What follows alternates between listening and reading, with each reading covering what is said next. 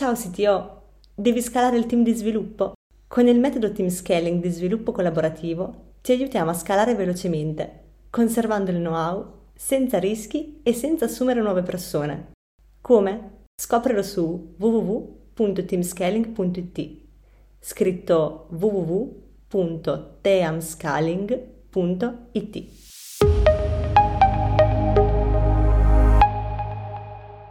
Buongiorno a tutti. Beh, allora, con gli interventi di Francesco e Alessandro abbiamo visto tutta una serie di temi che ci fanno comprendere quanto sia complesso lo scenario tecnologico, sia per quelle che sono aziende digitali native, cioè quelle che proprio nascono già, ad esempio, su internet, con tutta una serie di modelli di business basati su cloud, eh, tecnologie, ma anche le aziende magari tradizionali che si sottopongono a un processo di quello che ormai viene chiamato da diverso tempo di digital transformation. Ecco, è importante per tutte queste tipologie di aziende comprendere bene come navigare tra queste complessità e ci sono diversi ruoli che sono coinvolti nel prendere decisioni, nel comprendere queste complessità, nel governarle, nel portarle in azienda e così via. Tra di queste c'è il ruolo del CTO. E il mio compito è proprio quello di far capire qual è il compito di una persona che ha un ruolo di questo genere all'interno di un processo di trasformazione digitale. Però siccome appunto eh, la parola, no, la frase digital transformation ha assunto tanti, tanti significati nel tempo e non è chiarissimo cosa si intende realmente perché effettivamente è un po' diventata anche un, quasi un po' una buzzword, no? E sembra che digital transformation se ne parli ormai da qualche anno, ma non più di tanti anni, ma in realtà noi di digital transformation in modi diversi ne parliamo da circa 30 anni, da quando sostanzialmente internet ha iniziato a porsi sul mercato. Eh, ovviamente in Italia è arrivata dopo, però per esempio noi l'abbiamo visto anche qua in Italia, anche ai tempi delle mie economy, che io ho passato in pieno e già da allora si facevano tutta una serie di cose che oggi chiamiamo digital transformation. Ma quindi cosa intendiamo per digital transformation? E poi cosa intendiamo per CTO e quali sono le differenze tra CTO e gli altri ruoli coinvolti? Perché spesso parliamo anche di CIO, di CDO e anche altri tipi di sigle che non sempre sono ben chiare in termini di confine e devo dire che in realtà sono sempre anche un pochino più sfumate, come ruoli hanno sempre più alcune convergenze, ma anche alcune differenze fondamentali. Quindi, per intenderci, noi per digital transformation intendiamo non semplicemente automatizzare qualche processo, eh, ammodernare qualche applicazione o mettere un bel e-commerce eh, per introdurre un nuovo canale. No, noi intendiamo qualcosa di molto più profondo. Intendiamo cioè una vera trasformazione dell'azienda che arriva sino al, anche alla cultura aziendale, anche al mindset, a cambiare l'organizzazione in alcuni casi, soprattutto quelli dove poi vengono coinvolti appunto i CTO, anche in termini di modello di business e quindi anche di ciò che viene offerto ai clienti e come. Sono tanti esempi di aziende che hanno fatto grossi cambiamenti da questo punto di vista, trasformandosi realmente anche proprio in termini di business. Dopo magari vediamo anche per, per comprendere meglio cosa intendiamo anche da questo punto di vista. Quindi sostanzialmente parliamo di integrare tecnologie digitali in tutti i reparti aziendali, anche in quelli più tradizionalmente analogici, e di cambiare il modo di pensare delle aziende. Ecco come si diventa digitali, quindi non semplicemente introducendo del software o facendo qualche progetto qua là, ma facendo un progetto molto più vasto che in alcuni casi porta ad una nuova versione dell'azienda dove il CTO diventa veramente fondamentale. Ma innanzitutto perché fare digital transformation? Questo lo devo spiegare ulteriormente proprio per far comprendere meglio, perché poi a un certo punto si innesta un ruolo come quello del CTO. Allora, intanto lo si può fare questo processo di digital transformation per avere un approccio data driven. Questo già è un qualcosa che consente di prendere decisioni in maniera completamente diversa. Ecco, la tecnologia fornisce un supporto importante in questo, perché permette di raccogliere dati di prima mano da tutti i reparti, dall'esterno, eh, questo dando una visione completa dei processi aziendali, dei nostri clienti, dei lead, dei fornitori, degli utenti, tante informazioni. No? Ecco, a quel punto avere tutte queste informazioni, questi dati e magari poterli trattare con tecnologie cloud, ovviamente rispetto a GDPR, eccetera, ecco, è ciò che ci consente di prendere decisioni razionali e guidate appunto dei dati.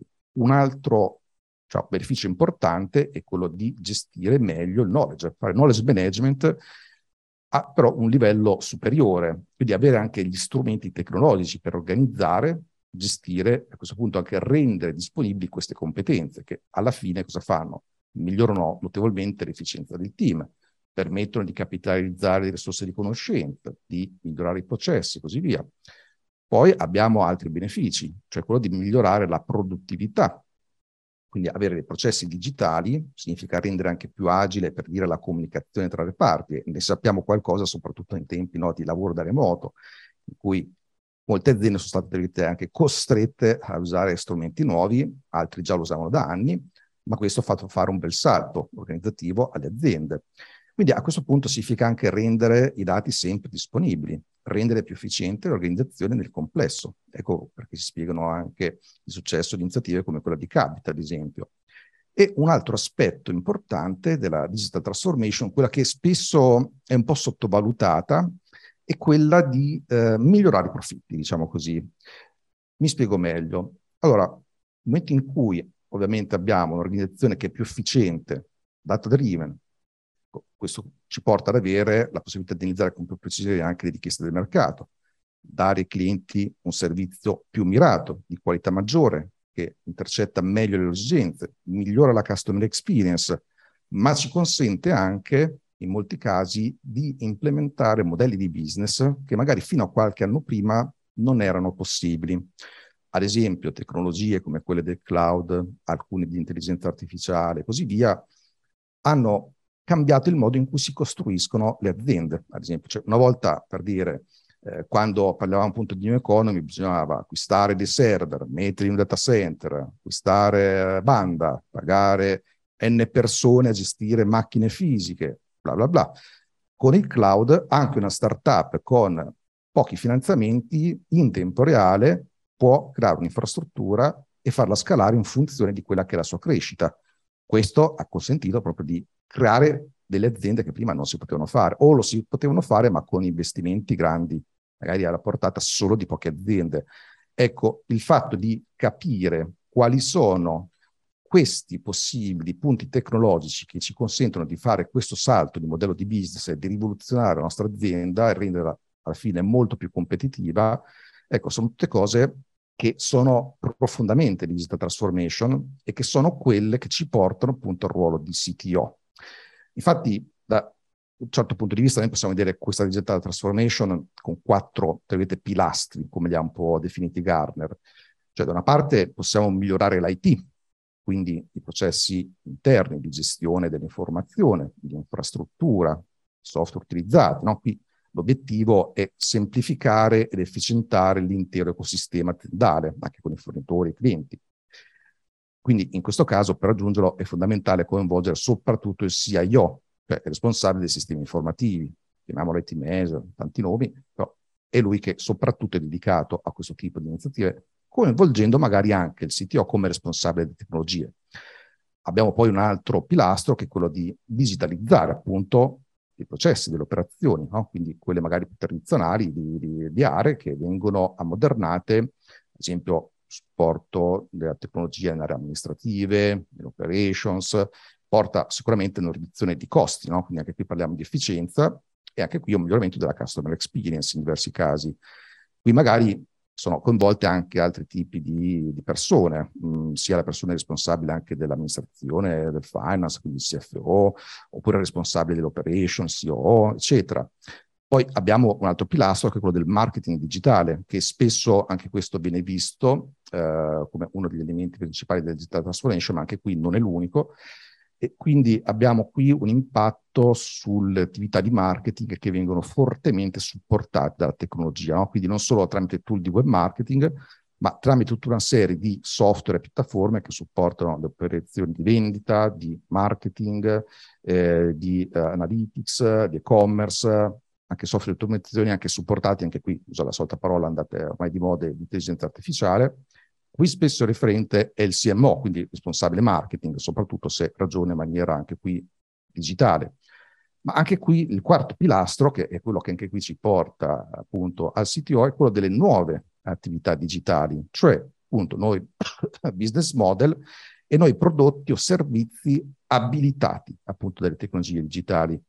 Questo è il pilastro più complesso, quello che spesso appunto non viene considerato, ma è quello probabilmente più importante di tutti ed è quello che noi di solito associamo alle start-up, agli unicorni, alle scale-up, ma in realtà questo dovrebbe essere un qualcosa che viene portato avanti anche dalle aziende, anche quelle che nascono in maniera tradizionale. Infatti molti l'hanno capito, eh, c'è da dire, perché ad esempio quando parliamo ad esempio di open innovation, ecco, quello lì è uno strumento per l'enterprise di innovarsi acquistando delle start-up che possono magari essere correlate al proprio prodotto o servizio e ammodernarlo. Ma l'hanno fatto diverse realtà anche molto tradizionali come le poste che hanno fatto operazioni di questo genere, ma tanti altri, sono tanti gli esempi. Quindi in questo caso questa parte di nuove attività digitali, eh, new ventures, eccetera, è quello che eh, appunto è più complesso, ma che è quello che consente di scavalcare i propri confini e scalare la vera e propria digital transformation. Qui il responsabile innanzitutto è il CEO, quindi l'amministratore, ma il suo alleato è il CTO. Ma a questo punto facciamo chiarezza su chi è questo CTO, perché anche qui, come dicevo, magari spesso non è ben compreso come ruolo e lo vediamo anche in confronto soprattutto al CIO.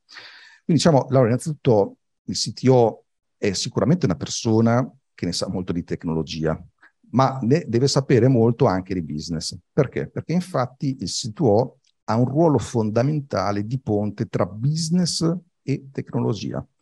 È un traduttore, tra virgolette, fra queste due aree aziendali. No? Quindi da una parte eh, trasforma quelli che sono obiettivi di business in specifiche tecniche da realizzare e trasformare, ad esempio, in applicazioni, piattaforme digitali, eccetera. Dall'altra, però, anche una visione tecnologica che permette di valutare la fattibilità di nuovi progetti e anche portare al business dei nuovi input su prodotti e servizi. Quindi se consideriamo che a questo punto eh, in un'azienda di questo tipo la tecnologia non è una commodity, ma un fattore strategico differenziante, diventa chiaro che a questo punto il CTO non è solo il più esperto fra gli sviluppatori, ma deve essere a tutti gli effetti parte del management aziendale, perché solo in questo modo il CTO riuscirà ad essere una guida per il processo di trasformazione digitale. Infatti io dico sempre che il CTO come primo team ha il team business, quindi il board aziendale, ad esempio, riporta tendenzialmente direttamente al CEO, al founder. Come secondo team, poi, in ordine di priorità, ha il team tecnologico vero e proprio. Quindi è questo diciamo, il corretto ordine di interpretazione del ruolo del CTO. Quindi vediamolo anche però in differenza rispetto appunto ad un altro ruolo come quello del, del CIO, quindi l'IT manager, responsabile dei sistemi informativi. Allora, prime cose simili, ovviamente, entrambi si occupano, anche se in modo diverso, di informazione, di dati, di tecnologia.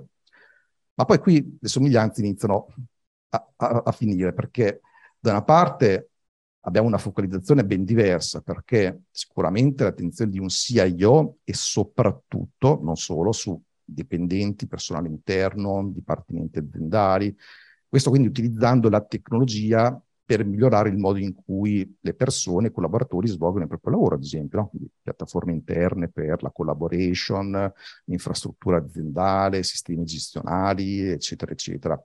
Quindi in questo senso il CIO è responsabile di gestire questi aspetti tecnologici dell'operatività aziendale, no? quindi anche dei sistemi mission critical, assolutamente anche della sicurezza. Quindi in questo senso mh, il CIO aumenta l'efficienza, okay? quindi gli utili da questo punto di vista, rende l'azienda più resiliente, più efficiente, in grado di essere più veloce, però è rivolta come attenzione soprattutto all'interno. Invece il CTO, anche come abbiamo detto, si occupa di tecnologia e la usa, ma il suo focus diventa esterno soprattutto. Perché? I CTO sono soprattutto responsabili della creazione di prodotti, servizi, piattaforme tecnologiche che soddisfano le esigenze dei clienti. Quindi sono tendenzialmente customer facing, dove magari avvengono delle transazioni in qualche modo, non per forza un e-commerce, può essere qualcosa anche di differente, un tipo di servizio svolto online. Quindi In questo senso qui eh, il ruolo di CTO richiede assolutamente una ricerca costante di soluzioni d'alto contenuto tecnologico, come quelle che abbiamo visto negli interventi precedenti, no? Questo per migliorare prodotti e servizi delle aziende e appunto innovare il modello di business. Eh, quindi diciamo che sicuramente un CTO poi gestisce anche sviluppatori e altri tipi di figure tecniche e tecnologiche, no? che alla fine progettano i servizi, eh, realizzano le funzionalità e così via. Però un CTO interagirà spesso anche con clienti, fornitori, altri soggetti esterni, anche degli investitori a seconda del tipo di azienda. No? E quindi tutti i soggetti che in qualche modo sono stakeholder o acquistano anche le offerte dell'azienda e questa comunicazione viene proprio anche qui per identificare le loro esigenze e garantire che i prodotti tecnologici rimangano innovativi e attraenti. Poi magari ci possono essere anche figure specializzate, no? tipo Chief Product Officer, ma comunque Chief Technology Officer deve avere sempre questa visibilità verso l'esterno e un dialogo. In alcuni casi poi eh, il CTO diventa anche proprio uno dei principali evangelisti dell'azienda, soprattutto quando eh, il software, la tecnologia è proprio il core business in sé di quell'azienda e magari è un'azienda che ha come clienti altre aziende tecnologiche, degli sviluppatori ad esempio, no? Quindi com- come il caso anche di Capite che sicuramente ha dei clienti di questo tipo qua, quindi magari anche il loro CTO fa opera di divulgazione. Quindi da questo punto di vista il CTO contribuisce ad aumentare invece i ricavi o a creare nuove fonti di reddito, implementando nuove piattaforme, magari collaborando nel creare la nuova versione dell'azienda.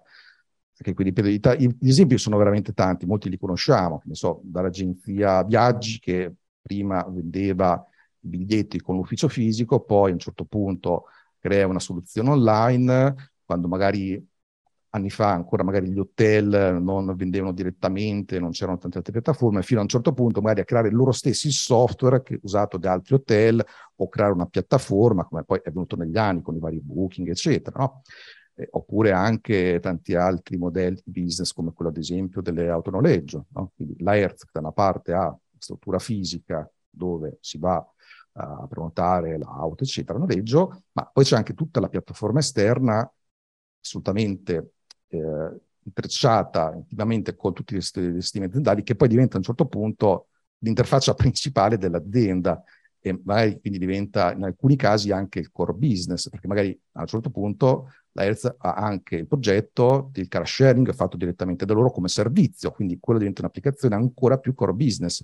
Ecco, sono tutte queste applicazioni dove il CTO diventa assolutamente importante. Quindi eh, è sicuramente quello del CTO un elemento prezioso nella definizione anche delle strategie di business in molti casi, proprio perché è lui che ha il compito di capire tutte quelle tecnologie, ad esempio come quelle di Cabit, o comprendere tutta una serie di temi come quello della cyber security e portarli in azienda e farli comprendere a chi poi magari è un po' più business, magari non ha lo stesso orientamento tecnologico. Quindi questo è un po' la differenza tra questi ruoli.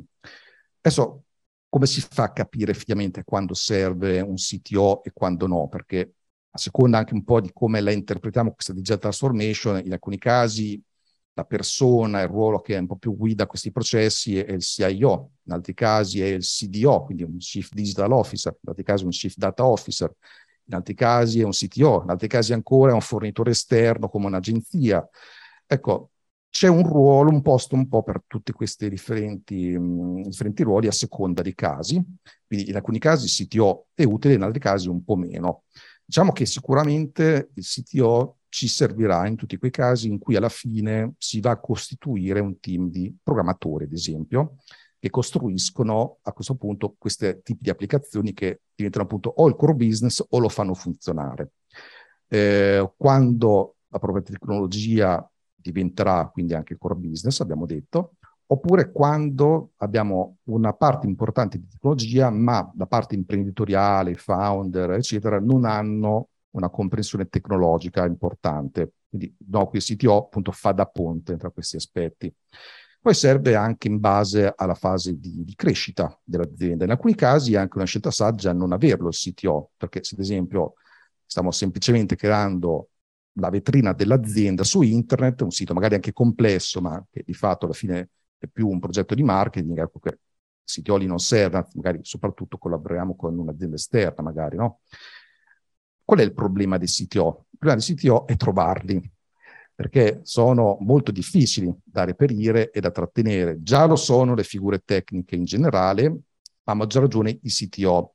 Quindi non sempre però c'è da dire che un CTO serve in azienda a tempo pieno, quindi si può fare anche una forma di sorta di temporary management in cui abbiamo ruoli come quelli del fractional CTO che fanno questo ruolo per una parte del tempo, una frazione del costo, ma il 100% delle loro competenze, e possono aiutare delle aziende che stanno pensando di portare avanti un progetto di digital transformation importante o che già lo stanno eseguendo a farlo nel modo corretto. Quindi questo è un po' per comprendere a questo punto qual è effettivamente il ruolo del CTO nella digital transformation e qual è la vera digital transformation, quella che soprattutto porta ad un'azienda diversa. Ecco. E qui, per cui il CTO diventa assolutamente un protagonista.